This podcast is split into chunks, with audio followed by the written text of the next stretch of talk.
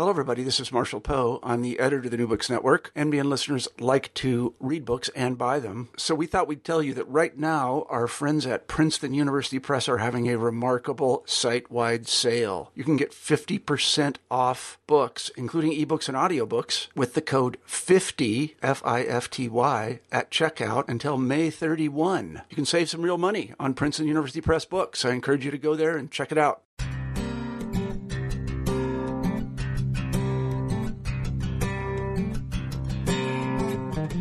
Hello and welcome to New Books in Education. I'm Trevor Matea, one of your hosts on the channel. Today we'll be talking to Roy F. Fox about his book, Facing the Sky Composing Through Trauma in Word and Image. Roy, welcome to the show. Thank you, Trevor. It's my pleasure. Roy, it's great to have you here, and I'm wondering if we could begin the interview by having you tell us a little bit about yourself. Okay. Um, I have been a, um, a high school teacher, um, uh, a, a, university faculty member for the last 25 years. Um, before that, I did a number of jobs: a ditch digger, an all-night cook, um, plastics factory. God help me, uh, a number, a number of things like that. Um, I officially retired last August, but uh, I'm still still have my hand in a number of projects.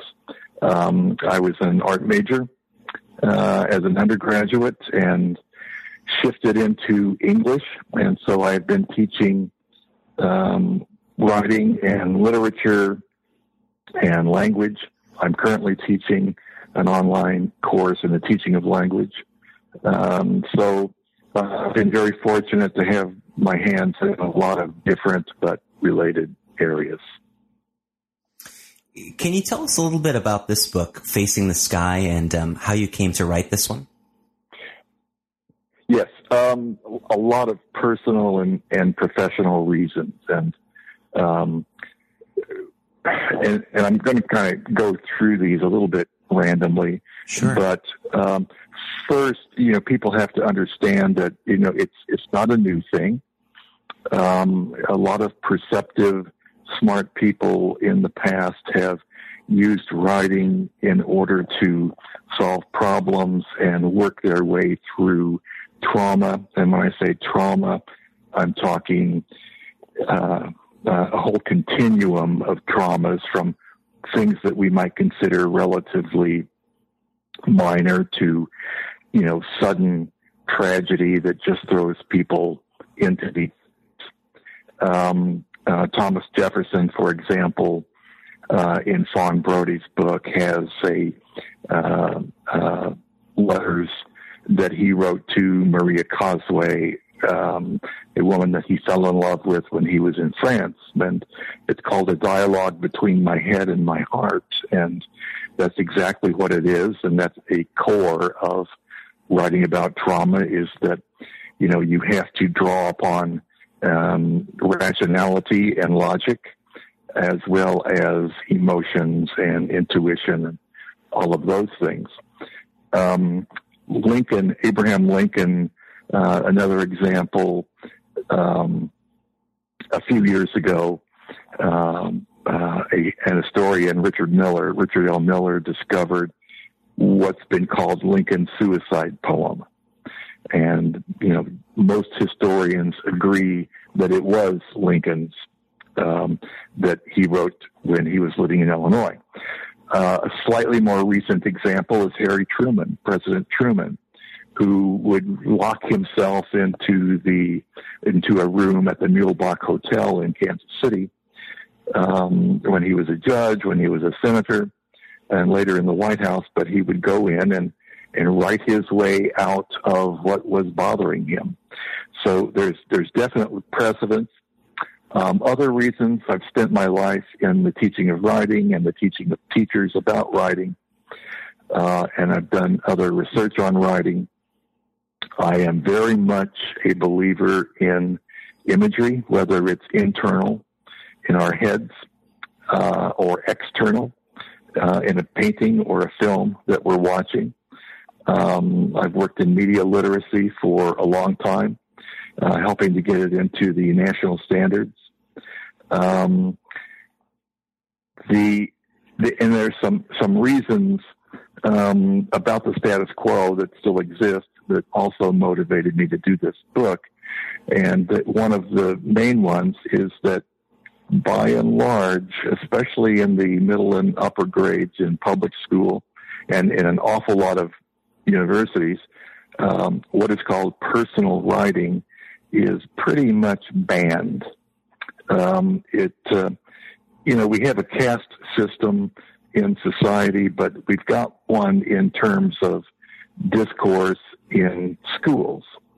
And uh, the thought is that argumentation and academic writing is more pure than writing about uh, personal experience. But there's there's no biological proof. There's no academic or pedagogical reasons that that should be excluded, other than the business model that has shaped education at least since the 1980s. There are lots of um, uh, stereotypes that surround personal writing, this fear that it's going to pollute um, uh, the more pure forms of discourse, such as argumentation. Mm-hmm. And there's quite a bit of unawareness in the public that many of our best writers do indeed um, integrate personal experience into more objective forms of writing, whether it's George Orwell or Mark Twain or Joan Didion or E.B. White or Martin Luther King. You know, I mean, it's, you don't have to look too far. Um, in the way that um, uh, rural and urban English has been uh, stigmatized as being ungrammatical and sloppy and ignorant, that has helped sweep the value of personal writing away because, I mean, by the same token, those are deemed by and large uh, impure and pollutants of a more pure English or pure academic thinking. And I just don't believe in that kind of purity at all. There's there's no evidence for it. Some one irony here is that we hear teachers and administrators and everybody else always say, well, we teach individuals. Um, we don't treat everybody the same. We focus on the individual. And my answer to that is no, we don't. The only way we can teach individuals is to find out about them and find out uh, and help them bring to the surface what's going on in their heads when they come into school. And um, we we simply don't do that. That is largely um, a taboo. Um, a, a, a student in my course on writing about trauma um, really took it to heart and she taught that way in junior high for several, several years. And she could not stop her students from writing. And um, she just did great with it. And I will come back to her or help me remember to come back to her. Um, the most important reason um, for doing the book was uh, the people that I worked with. Uh, my students and students of students and colleagues and friends uh, who are writers, people I met at conferences, uh, principals. Um, and I decided to focus on how language experts, people with masters and doctoral students, but I also do middle school and a few, some junior high students uh, and high school students, but how, how do, how do they go about it? We needed to learn about um, not just how novices did it, uh, but how experts did it. And so that was a main reason. Um, there is a chapter on Lucy, um, and that is her real name. She's the only person who wanted, you know, her real name used. Mm-hmm. who's a faculty member, um, Kate is a faculty member, Claire in the book, who appears in each chapter. That's the student that I had in class who went on to become a teacher. Um, Cass is a middle school student uh, using imagery and writing. Uh, Khan as a Vietnamese college student who used imagery and writing. Uh, Juan is a middle school boy, used imagery and writing. Um, but overall, I, I, what I wanted to do was try to demystify the inner workings of language and imagery to show how it addressed issues of trauma and, you know and and their varying levels of trauma. Uh, the two major case studies uh, are, are serious pieces of trauma. Uh, Lucy um, had a, a, uh, a stage four metastatic cancer diagnosis, and she had been my student several years ago. And um, I very cautiously asked her, you know, can I would you work with me? I'm on, I'm working on this book now, and and she just readily agreed, and and she was wonderful. There are a number of other uh, of other people um, who just have very different stories, but I think I better stop there and let you get on.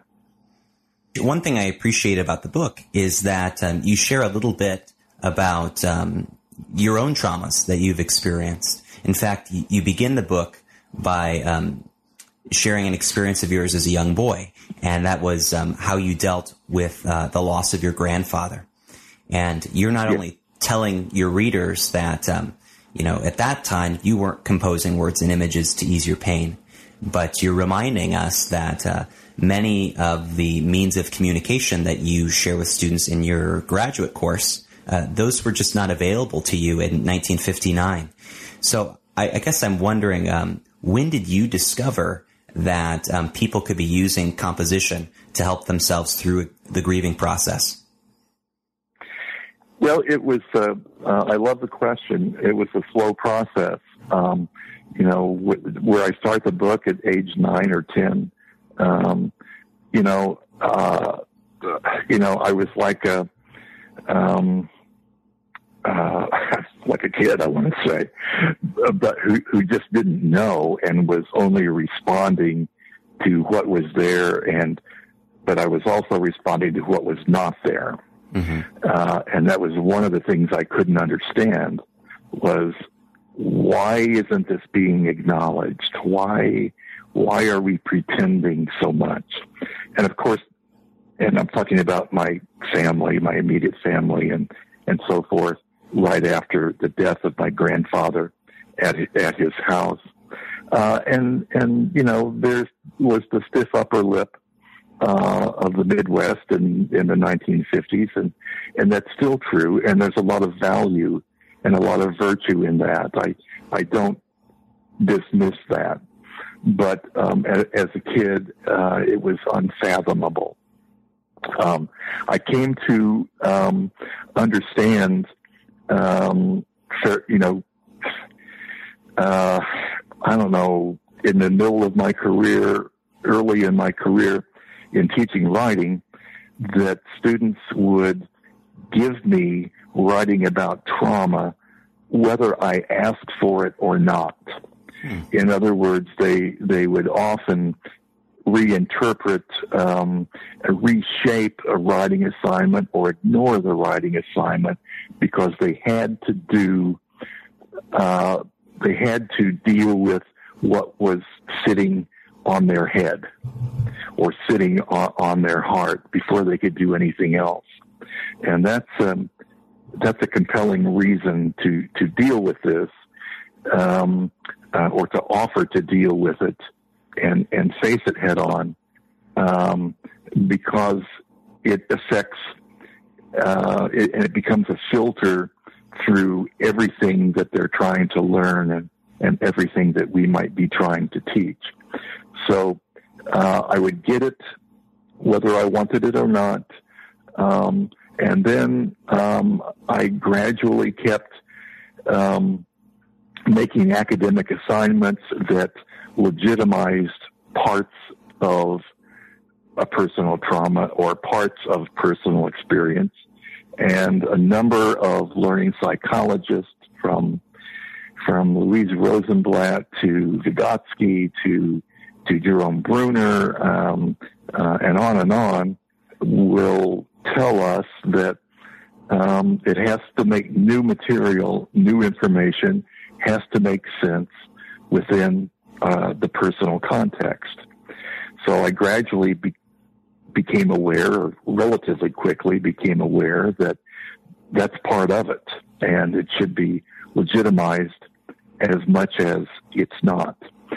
So that was the language end.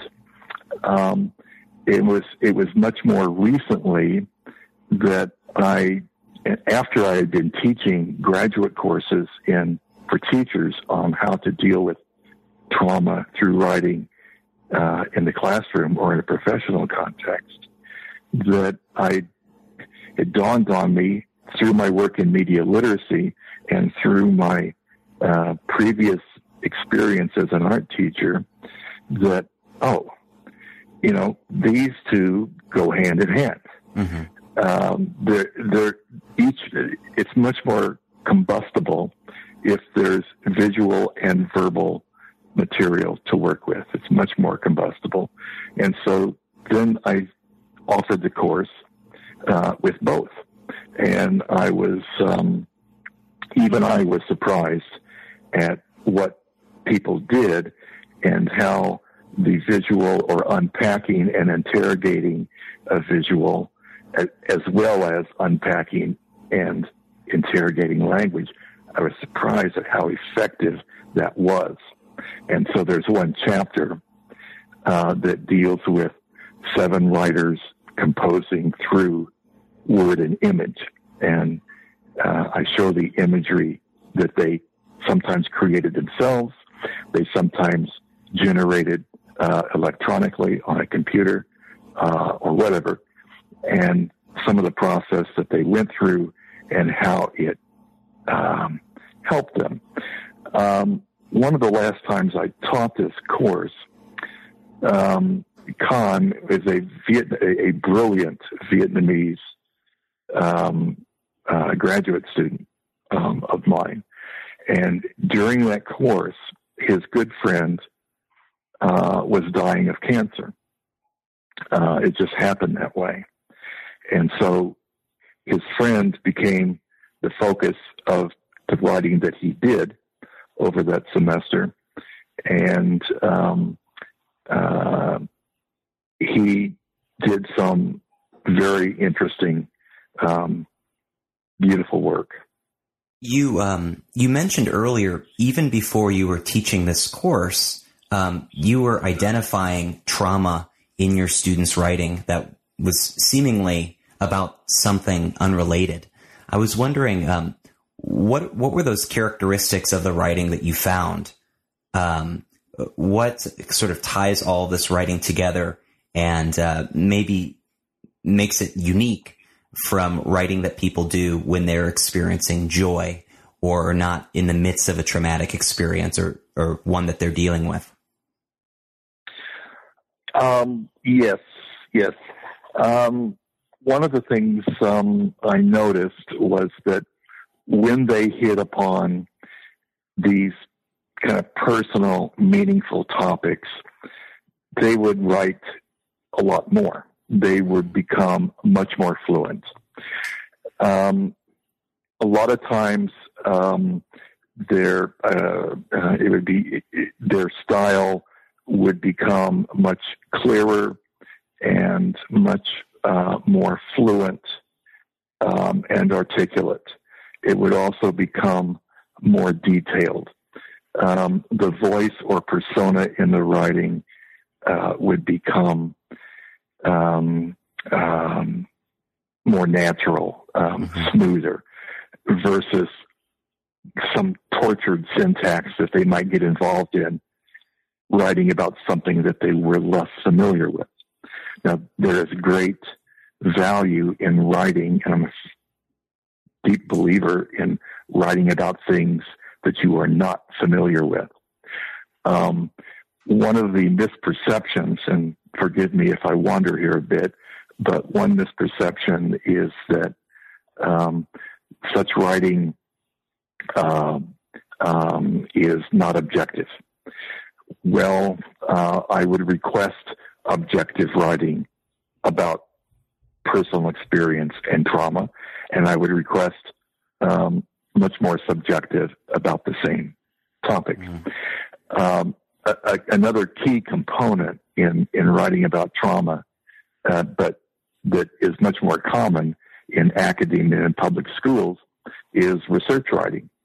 Well, it, research writing and using secondary sources has a, a plays a, a key role in writing about trauma to help people enlarge the context because they're living their lives thinking, "Oh, this this is only affects me."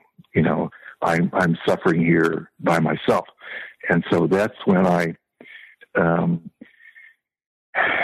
steer them toward the larger world, the larger context, and secondary sources. I'll give you an example or two. One of my students was writing about um, an instance when his younger brother was arrested for uh, using drugs. They lived in a small Midwestern town, and his mother comes in to the room where my, my student was and asked him if he knew about it. Uh, his brother using drugs, and he said no. Uh, but he lied. And that was nagging at him. And the fact that this family member in this small conservative farming community was arrested uh, was a big deal um, and traumatizing for them, uh, and especially traumatizing for the writer because of the lie he had told. Well, one of the things we got to the point where uh, what he needed to do was look at different and larger contexts. And uh, it got to the point where I had to say, you know, Rob, or whatever his name was, this would not be such a big deal in, in, anybody's mind in Eugene, Oregon, mm-hmm. or Seattle, Washington, or, you know, uh, and uh, so the idea was to get him to research uh, practices and attitudes in a larger context in other places. Um, you know, one student was her relatively mild trauma was not understanding her birth, where she came from. She was adopted by a great family. She loved her adopted parents but she just didn't know why she had been abandoned. And so what she did was research why people put children up for adoption in rural Kansas in the 1970s. You know, that, that kind of thing. Uh, the reasons for it, the stats behind it, what happened to the parents, why they would do so, that, those kinds of things. So, so secondary sources uh, can and should play um, a key role. Um, some other things that set the writing off. Um, uh, the uh, let me go back to um, uh, the audi- audi- audience awareness, and I mentioned fluency or writing more and writing more naturally. But um, what what sometimes what often happens um, is that in writing about trauma, writers will they need to be aware of audience, yes, but to a large extent, they need to turn that awareness off or dial it down. Uh, because if they're too obsessed and too aware of somebody sitting on their shoulder, they get hamstrung, they get blocked, they start trying to please a reader and that's not what early stages of this is about. Um, one another re- thing that clued me into differences um, uh, in writing about trauma versus other kinds of writing was um, uh, what James Moffett called simultaneous differentiation and integration. And when somebody is is you know wrestling with a trauma, you see them dealing with oppositions and tugging one way and tugging another, and and that's a very good thing. Um, but because what they're trying to do in simple terms is to figure out, well, how am I like other people and how am I different from other people? And, and that's a key question that, that they're wanting to, to sort out. So, so that shows up. Um, when they're, when they're probing and interrogating and tolerating uh, ambiguity and oppositions. That's a good thing also. Um, but what typically happens if people believe they don't have the right to do that is that they just stop. They say, oh, these are opposites. Okay, I'm at the end of the road.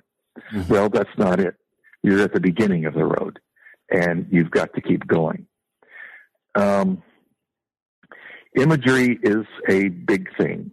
Um, uh, uh, external, pictorial, yes, but internal imagery in reading and writing uh, is key. And I've spent a lifetime trying to get teachers to to accept that and to understand it and to explore it. But um, in in an academic setting, um, I have always been surprised at how everybody else thinks that imagery is taboo.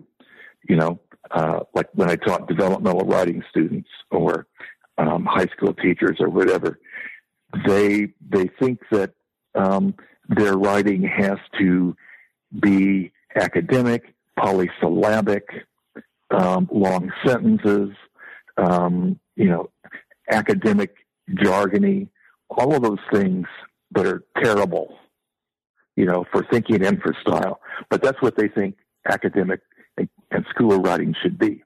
Mm-hmm. And so they just they just put themselves in knots um, if they believe in that. When I was te- when I would teach very novice writers who could not get into the standard freshman writing course, I would have them deconstruct and interrogate and try to legitimize images in their head. I would have them write about dreams. I would have them write about um, half-formed thoughts that were partially imagistic, and I got great writing. And the thing is, um, most students in, a, in any kind of school environment simply think it's taboo. They simply don't trust it. They simply think that um, teachers do not want anything that might be concrete or pictorial or detailed. So, you know, lots of other lots of other reasons, um, but uh, I will come back to some of them maybe later. You just hit on something else that I'm really interested in. Is uh, while you know you can cite historical examples from Jefferson to, to Harry Truman. Um, it's not something, this type of writing isn't commonplace in high schools. Um, there, it doesn't seem like there are a lot of courses like this in college or in graduate school either. And so, how did you go about uh, legitimizing this uh, this style of or this purpose for writing amongst your faculty and your students? How did you change their minds and see, to get them to see it differently? Uh, wonderful question. Um, with some trepidation, mm-hmm.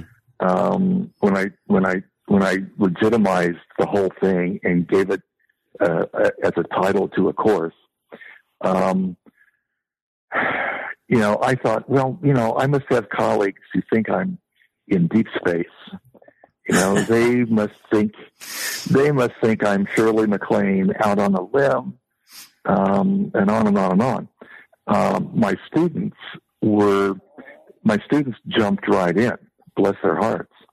Um, they uh, they hardly and and it's not for everyone all the time and some of them question it and and some of them were reluctant yes but but they were won over um, so uh, because this was um, uh, started as a course for teachers um, i i had to legitimize and and have background readings and discussions and writings about research on imagery uh, and psycholinguistic research on imagery. Um, uh, Allan Paivio uh, and Stephen Kosslyn and a number of other psycholinguists um, focus on this, and they will they will reduce, and some of it is re- reductionist, but they will reduce um, imagery to kind of uh, labeled elements like imagens and logogens, word and image, and uh, arrive at the conclusion that, well, they reinforce each other, that uh, an image can elicit words, but it can also elicit other images. And an image can evoke another image, but also evoke words.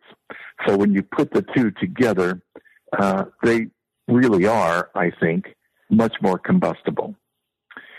My students, and in particular, and surprisingly to me, my international students grabbed onto it more quickly and um, tighter and more thoroughly than my native born speakers. And so, so that was a surprise to me. And, um, and, and the only explanation I have for that is that because they know more than one language, they have had experience uh, and more trust in matching verbal language and thought with images and, and pictures and all that kind of thing they, they were much more receptive, uh, a lot faster, I think, than than my native born speakers. I'm wondering if you could speak a little bit more to the physical and emotional benefits of uh, writing or composing uh, art pieces through trauma. Yes, yes. Uh, number one, um, it's not for everybody, and it's not for everybody uh, all the time. Um, um, I I had uh, I I in essence got away with this course because I could. Um, you know, I was a full rank uh, or at the time uh, professor level, and I had tenure, and I had tenure in another English department, um, and I could do it. Um, you know, I sound like Bill Clinton. You know, I I did it because I could and there there there was not a questioning about that. I think I did more questioning um, of myself because I would have some students who uh, a few, just a few out of the first time I taught it out of twenty some, I had maybe two, two to three maybe who were somewhat resistant, and they would dodge around the issues or they would write in circles to avoid nailing the issue. And there's a point in the process where you, I want people to nail it on the head and say it in very explicit terms. Um, and the most pushy thing I do at that point with a reluctant writer uh, is to give them a sentence pattern if they've been writing it in circles and avoiding issues, I would give them a pattern that says, I am writing about blank, you know, fill in the issue for these three reasons, you know, colon, you know, reason number one, reason number two, reason number three. Um, but that's, that's rare. Um, some people, um, a very, very few, uh, at least in my experience, uh, and Claire in the book is one of them. And so let me tell you just a little bit about Claire caused me to question myself and the whole concept. She would do, uh, she was an articulate, smart, uh, young woman, um, um, uh, graduate teacher, graduate student, and she would, would do certain assignments, but the final assignment would ask them to put all these different experiences that they wrote about together and to connect them in certain ways. And she she uh, persisted in saying, "I just don't have anything to write about." And uh, as I say, in that course, there was a lot of apparatus or a lot of supplementary material about the legitimacy of vocalizing or um, uh, displaying is not the right word, but of articulating trauma and psychological reasons for it and how it works and, and that kind of thing. But she just kept saying, I can't, I can't do it. Uh, I don't have anything. Even though I uh, would constantly say, you know, trauma is very different for each person. And I can't judge the trauma. For some people, you're going to be down here on the continuum where it's no big deal, it's no big whoop, or it might be in the middle, or it might be a very serious trauma. In in the book, two of the case studies are they're very serious. One was, as I said, the, the stage four cancer diagnosis and metastatic cancer. Uh, such a diagnosis is a death sentence, and because of that, no money is put into research, or very little money put into research for it. Um, the other the other case study, uh, her husband was um, killed uh, in a freak accident. You know, when a deer jumped in front of his motorcycle, kind of thing. Uh, and but these are people who were just cast into deep space and chaos, and it was like they woke up on a different in a different world, and had to start forming connections and relationships and uh, identities all over again even in their 40s and 50s. Um, to go back to Claire, mm-hmm. um, she kept saying, the student who could not find anything traumatic to write about, despite all of that, the course ended. Um, I had to give her an incomplete, and and so I started thinking, uh, you know, she's she can't be alone there there have to be other people who just for one reason or another can't or won't um, approach any trauma, regardless of how loosely that term is used. Um, so I gave her an incomplete and really finally forgot about it. You know, stopped questioning myself. You know, I got busy with other things. You know how that goes. You got to keep going. Um, and then uh, months later, um, she writes me and she said, you know, uh, dear Dr. Fox, my name is the last thing you probably want to read, but I want to tell you that I finally wrote this, and it's attached to this email, and um, you know, it was very difficult, et cetera, et cetera. Well, after the course, um, she went to a counselor and then wrote this beautiful, long, detailed um, account um, of her being raped by her stepbrother when she was growing up. And then she eventually found out that her stepbrother had raped her sister and her other sister. Okay. And that was, she just couldn't deal with it at that time. Mm-hmm. So number one, it's not for everyone. Uh, number two, you know, if it's a course, uh, you know, it happens at a snapshot in time, and you don't know where people are, and maybe they can't do it. Um, but back to Claire, Claire became such a convert. She started using uh, she started, you know, allowing her junior high students to write about trauma all the time. And she did that for several years. And students came in and they just wrote their hearts out and their eyes out all the time. I mean, they were just doing incredible amounts um, uh, of production, um, and I and I'm I'm sure quality stuff. Um, but then one day, you know, as you might expect, it became a bit of a bureaucratic issue when um, a counselor or administrator somehow found out that one student in her journal or whatever it was had thought about suicide, but um, my student, Claire, the teacher, had not read that. In other words, she told her students, if you've got something you're writing in your journal you don't want me to read, just fold the page over. You know, I'm busy enough. I won't. I won't read it. So she didn't read that. Anyway, principal finds out, and it kind of blew things up. Uh, and she went back to teaching a more traditional approach, and didn't like it. And so she, and this is a, a bittersweet thing.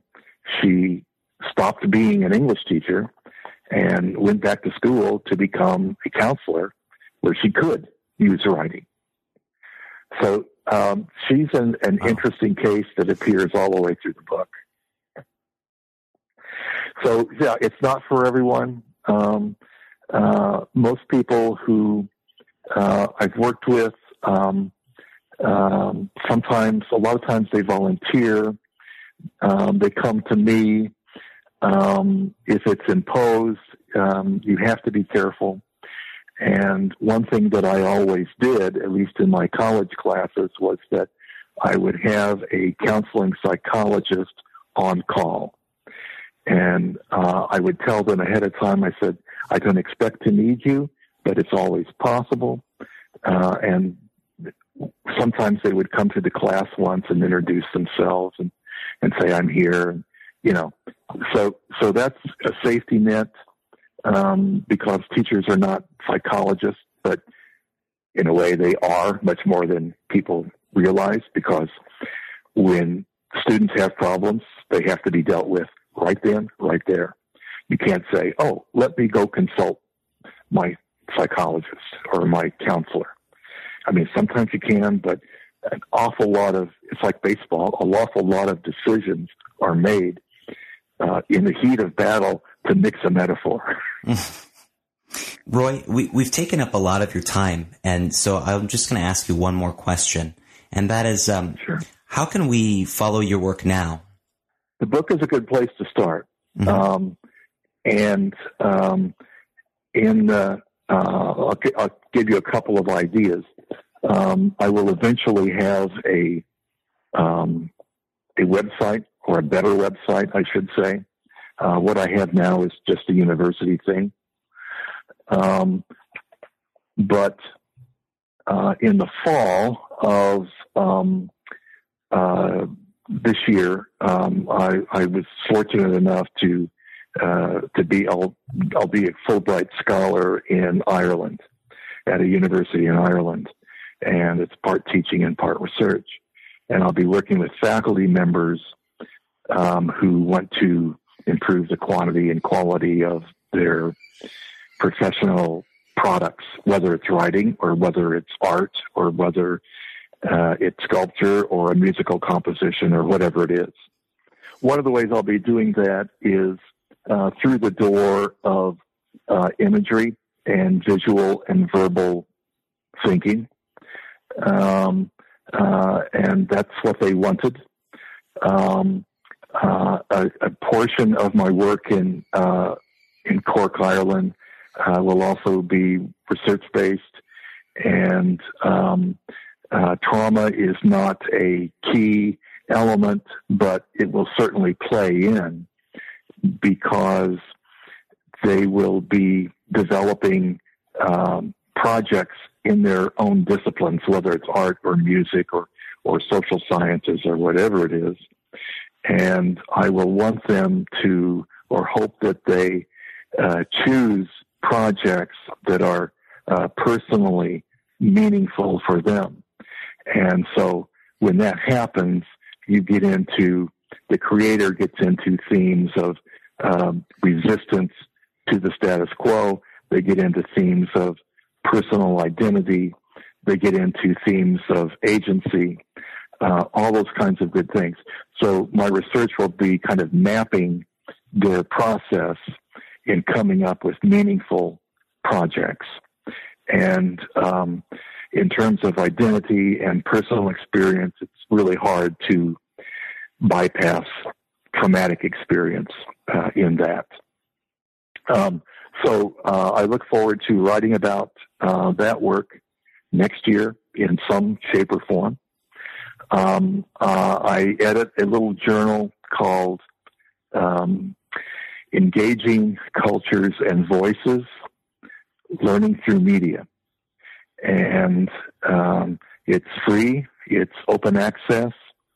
We, we do a lot of stuff for, you know, speakers of other languages and, and teachers who work with English language learners, but it's certainly not limited to that, but it has a strong uh, media and imagery um, focus to learning language.